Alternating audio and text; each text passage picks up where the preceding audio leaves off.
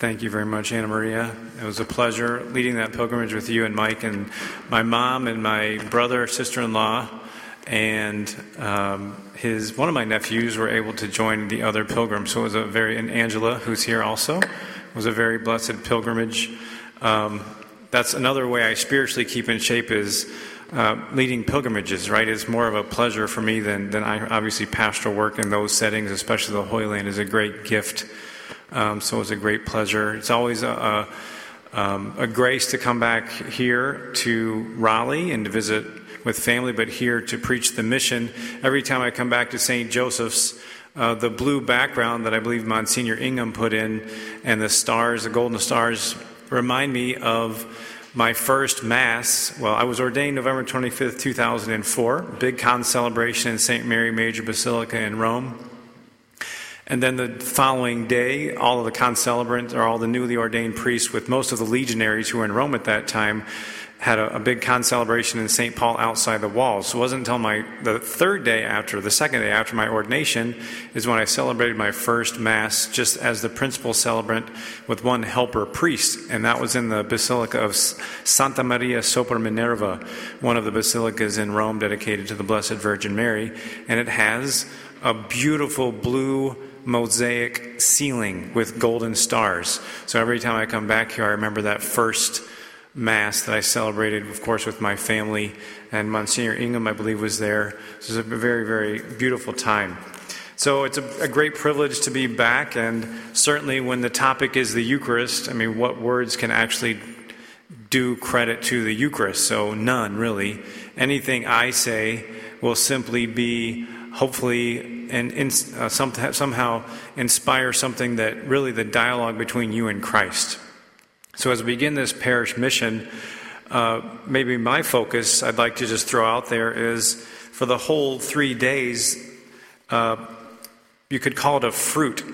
The legionaries were trained much in the Ignatian spiritual exercises, and with every reflection uh, that we have, every block of time, meditation, we call them during the spiritual exercises, there's always some type of spiritual fruit that you would ask God to be the result of that particular meditation. And what I want to invite all of you uh, to have as the fruit of this mission, the spiritual fruit of this mission, is a very simple one, probably something that we all think about maybe every day. And I'm taking it from St. Ignatius himself. And one part of the spiritual exercises, uh, the goal is to know Jesus more intimately to love Him more intensely, and to follow Him more closely. So, for these three days, if we can gain the knowledge of Christ, to know Him more intimately, to love Him more intensely, and then thirdly, to follow Him more closely, if we take a step in that direction, well, then through the Holy Spirit, this mission will be, have been a success. So that's the overall goal. That uh, certainly it's not something new, but it, we have to maybe remind ourselves, especially during Lent, that there can be progress, and we, there can be ways that we uh, can say that I know and love Christ better.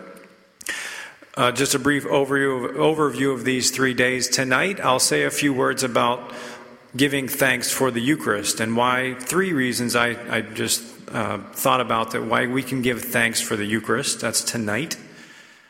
Tomorrow, Thursday evening, given that it was the day of the Lord's Supper, I will reflect on the words of institution of the Eucharist tomorrow night. And then on Friday, the overall talk will be, of course, the cross, the cross and the Eucharist. So tonight we'll, in a few reflections on why would we give thanks for the Eucharist. Tomorrow, reflect on the institution of the Eucharist, the actual words, and then Friday, uh, have some correlation between the Eucharist and the cross. So, tonight, why do we give thanks? What are some of the many, many reasons we can give thanks to Christ for the Eucharist? Well, I picked three. First of all, uh, we give thanks because the Eucharist is a source of unity. Secondly, uh, the Eucharist helps us to know Jesus better. And thirdly, we are grateful because in the Eucharist, Christ has given us the highest form of worship.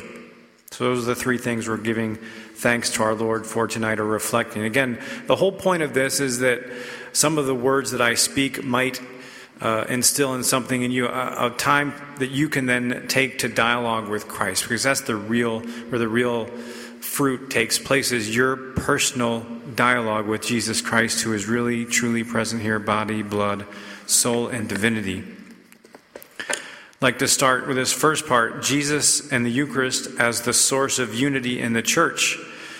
In 1 Corinthians chapter 10 verse 16, St. Paul reflects, the cup of blessing that we bless, is it not a participation in the blood of Christ? The bread that we break, is it not a participation in the body of Christ? And then further on, so whether you eat or drink, or whatever you do, do everything for the glory of God. Remember, maybe first reading this passage, I don't even know when, but I never uh, related this verse, so whether you eat or drink or whatever you do, do everything for the glory of God. St. Paul was talking about in 1 Corinthians the Eucharist, the whole meal. And he was contrasting it with the pagan sacrifices because in Corinth there was an issue of what meat were you able or allowed to eat as a, as a newly converted Christian. What could you eat? There were basically a couple of types of meat. First of all, there was the meat that was sacrificed to the idols, and they would go in their temples and they would sacrifice the meat. And just like most sacrificial banquets, you then had to partake during that sacrificing to idols of that particular meat. And St. Paul was telling the Corinthians, the new converts, well, obviously you, you must not eat of that meat that is directly sacrificed and is part of that pagan banquet, you may not eat of that. But he did say, if that meat somehow finds itself in the public square, uh, and is being sold, don't, don't trouble your conscience about trying to investi- investigate where that meat came from. You're, you're able to eat that meat. Um, but it's all done in the context. He talks about the pagan sacrifices, then he talks about the Jewish sacrifices, and then he talks about the sacrifice of Christ. That's where he says, whether you eat or drink or whatever you do, do everything for the glory of God. Regarding this meat sacrificed to idols, he said, I mean, what they sacrifice, they sacrifice to demons, not to God. And I do not want you to become participants with demons. You cannot drink the cup of the Lord and also the cup of demons. But then, with regard to the meat sold in the public markets, eat everything sold in the markets. So, St. Paul was writing this letter to the Corinthians he was in Ephesus at the time. And again, he's contrasting it with the different type of, of pagan and Jewish sacrificial meals, meals that were going on. So the whole point of this is that he was taking it for granted that the very first Christian communities saw the Eucharist as part of a sacrificial banquet. We might take that for granted. But this breaking of the bread that's so often referred to in the Acts of the Apostles once wasn't simply a, a meal at a table, this breaking of bread. From the very beginning, from St. Paul himself, he inherited this tradition that this banquet of the body and blood of our Lord is a true sacrifice. Not the pagan sacrifice, not the Jewish sacrifice, but the Christian sacrifice. And so the understanding of the Eucharist as Mass and Mass as a sacrifice unites not only St. Paul, and it unites, of course, the one he was writing in the city of Ephesus, so it, it, it, united the Ephesians, the Corinthians, but it also unites us here in Raleigh, North Carolina in 2024. That this sacrificial meal is the source of unity. And of course, we can extrapolate, we can apply that to all ages of the church. We are in a true mystical, not meaning in the sense that it's somehow fake or not real, but a true mystical union with all of the church by participating in this Eucharist. So again, whether it's Corinth, Ephesus, Raleigh, we are one body. I just I love thinking about that. That I, the Eucharist makes us united with everyone who has participated throughout the history of the church. So maybe you can pick your favorite saint and know that that saint is worshiping with you right now. They're in heaven. They're worshiping at the, the eternal banquet, and we have just a one small participation in that. Again, what he says The cup of blessing that we bless, is it not a participation in the blood of Christ? The bread that we break, is it not a participation in the body of Christ? So let's give thanks to our Lord that we too have this great grace of being united in Him, not just this body, not just the past, but all the history of the church united in Christ. United throughout all of history, time and space, and with all those who have celebrated and participated in the Eucharist. Secondly, what does the Eucharist tell us about Christ? Why do we give thanks? Well, because it tells us more about Jesus Christ. It tells us really the depth of his love. It tells us mainly, of course, that he is God. He is able to unite all of us in his body. An incredible fact, we could say, of Revelation that we could never come up with ourselves. Who would possibly have thought of something so incredible? that we actually participate in the, the same body as all the, all the saints. So the, that's really the most profound meaning of his outstretched arms on the cross. It's a sign of his infinite, all embracing love. I think one of the dangers uh, of humility can be a false humility, where we somehow don't believe that God can really love me personally. I'm too insignificant. I've got too many sins or whatever the reason, or you know, it could be an excuse for laziness. Well, God doesn't care about me anyway, so I can kind of just do whatever I want because He's not really concerned with me. So there could be a danger in that false humility. But as Pope Benedict reflected, uh, I believe it was an introduction to Christianity, he talks about when we start practicing that false humility, what we're actually doing is limiting God. We're putting our small mindset and putting limits on who God can love and where He can love.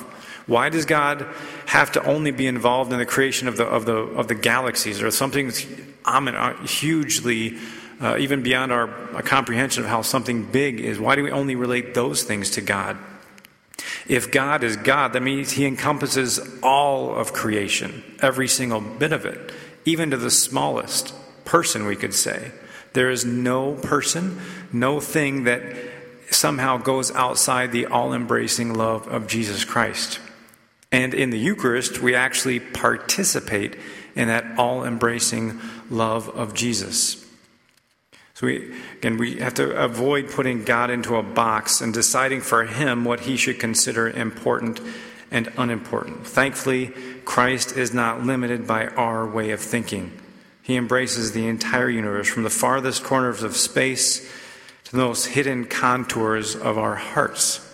So we really do have to ask Christ to uh, enter in to the contours of my heart. Whatever particular spiritual state I'm in right now, Jesus knows He created you. He knows the state of your soul, and He always, always wants to lift you up from wherever you are into a greater union with Him. And He actually does so with the Eucharist. And of course, how can we not give thanks to our Lord for that? and this knowledge of Christ that his love is all embracing. There's nothing that, that a heart open to his grace, there's no obstacle that cannot be made part of or to be taken away in our union with him.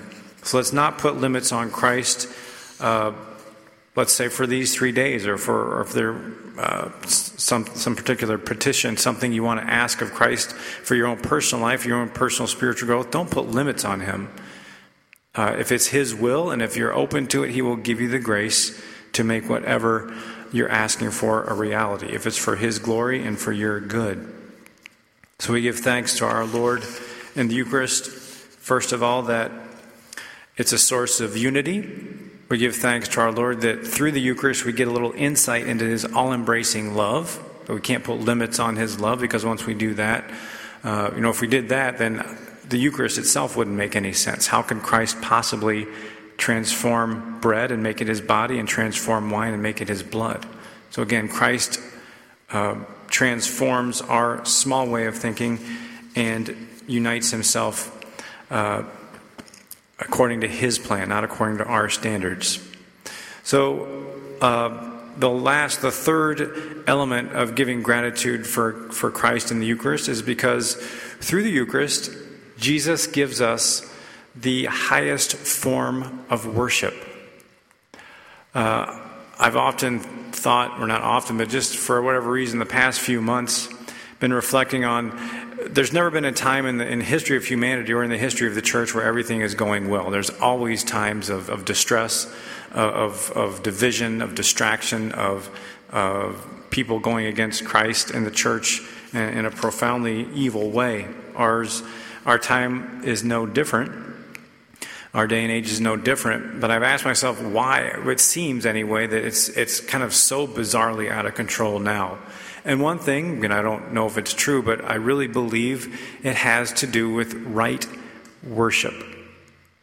If we believe, which we do, that God is the creator of all things, and that human life was given to us in order to praise and to glorify Him, our praise and our glorification of God is the high point of what a human person can do.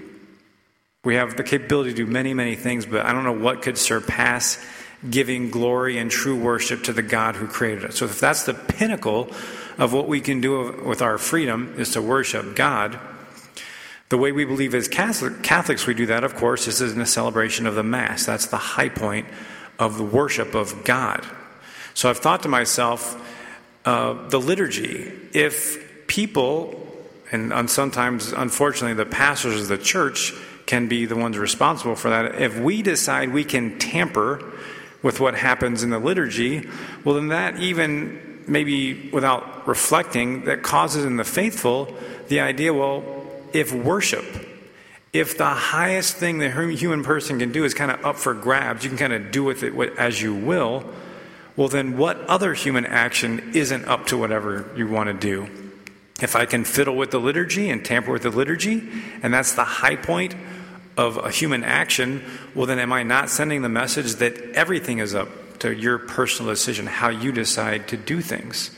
So we really do have to ponder and thank God for the authority of the church that gives us the liturgy the way uh, when Peter when Jesus said when Peter professed his faith in Jesus as the son of God and Jesus said I, for you for saying that Peter I give you the keys of the kingdom uh, and you have authority to bind and to loose. Part of that authority to bind and to loose is, is authority to govern the church, especially in the liturgy. So, whatever has been approved by the church in terms of liturgy, we should reserve, uh, see as sacred.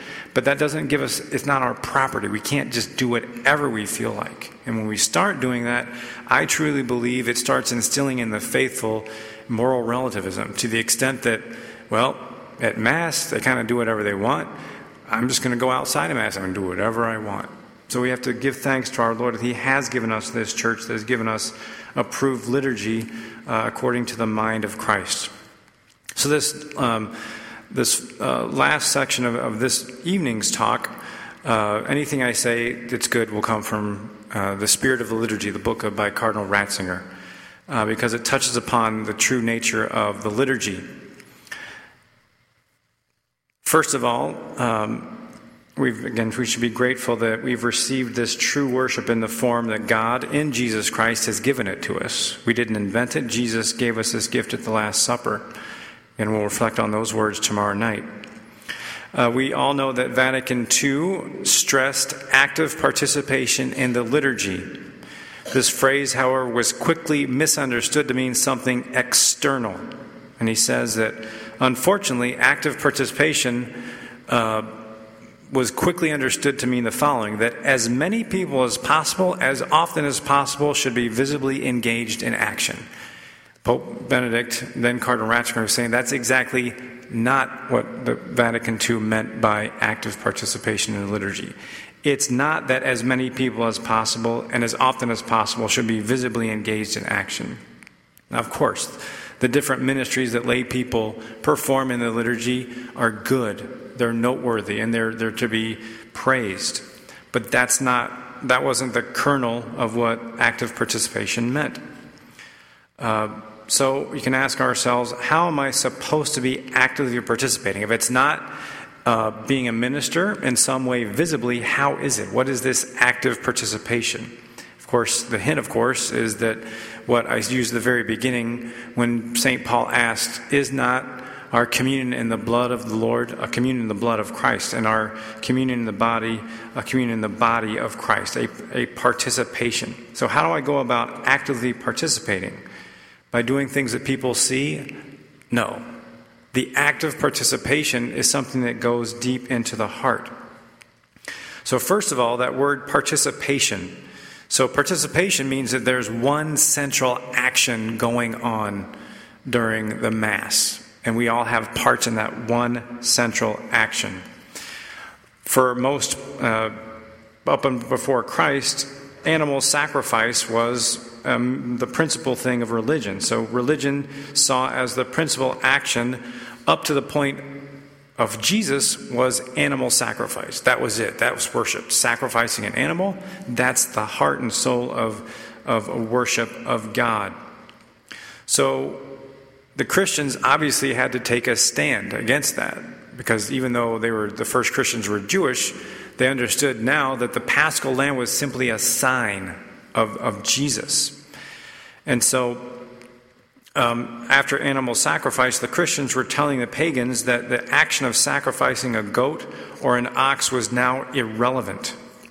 So the animal didn't matter anymore. It wasn't, that wasn't what sacrifice was about. Cardinal Ratzinger goes, on, Ratzinger goes on to say Christianity is the true spiritual religion in which a word based worship takes place. So, again, so it's no, no longer a physical animal, it's a word, if you word, a, a spiritual based worship. But here's where faith kicks in the incredible reality of our faith. The word that is given to us is the word of Jesus himself.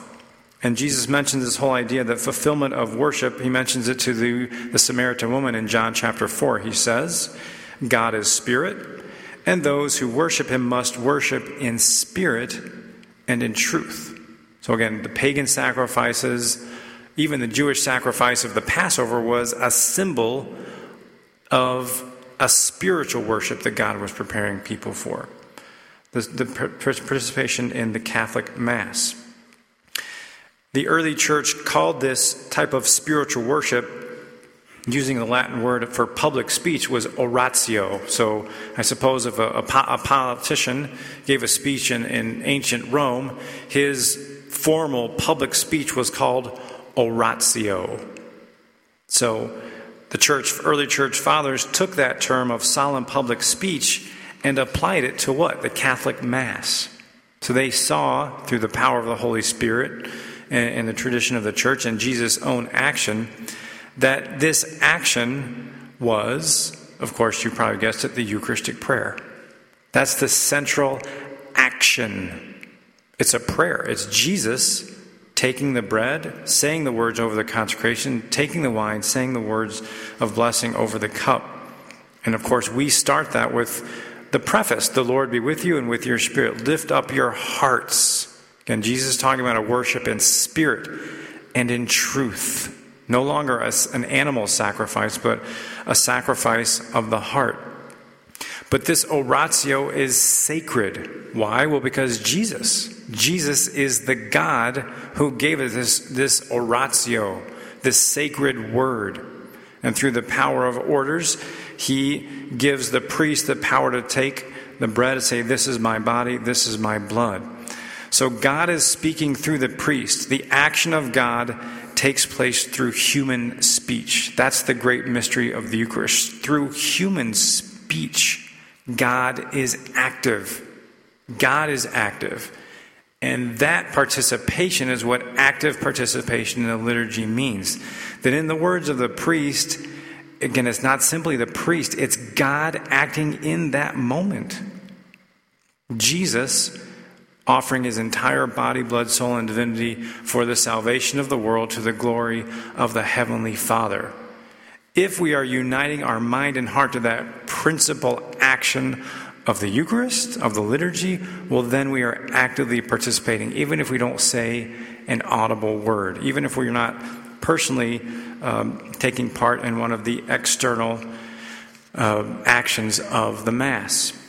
Of course, that does not mean that external action is somehow wrong or anything like that. It simply means that we're, what we're called to do here in this Eucharist And what we're going to do now, hopefully for the next half an hour, is this whole idea of worshiping in spirit and in truth. That God has left us this very, very dear gift that his speech, Jesus' speech at the Last Supper, this oratio, this solemn public speech in the community of the disciples, was then given to the entire church, and now we are united all the way back to the very first Christian community.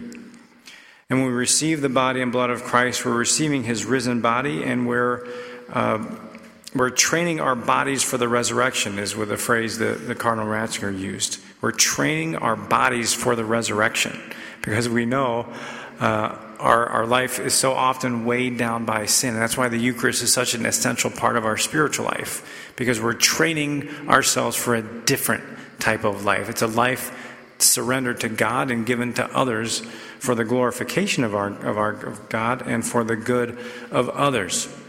And this whole training our bodies for the resurrection, I think, goes very well with not only this mission, these three nights of mission, but I know on Good Friday and Holy Saturday, St. Joseph is doing a parish mission where this training our bodies for the resurrection uh, you can go out and serve others, just like Christ did. A whole public ministry. It certainly was prayer, uh, the essential part, but then that prayer was exemplified and, and, and given as service, as love for his Father and love for others. So, as we come here before the Eucharist this beginning night, let's thank our Lord for uh, being the source of unity, that whoever we need to pray for. They can be brought into this unity through our, our participation in the body and blood of Christ, even our worship of the body and blood of Christ. We thank our Lord um, that we get to know Him a little bit better here in the Eucharist, just by spending time with Him. Just like when we're ever out in the sun, we get light and warmth. Your presence here, even if you don't feel it, Christ is exuding His goodness, His grace, and He's simply asking you for a, a heart open to whatever He's asking you to do. We give him thanks for that. And we give him, of course, the greatest thanks for this, this gift of the Eucharist, this highest form of worship. Whatever humanity has done, the good and the bad in terms of worship of God, we now know that this is the highest form. So we can never do anything better with our time than spend it here with our blessed Lord. And again, we're training our bodies for the resurrection to be filled with His love, His grace, so that we can go out and imitate Him uh, for the conversion of the world, which needs it so very much.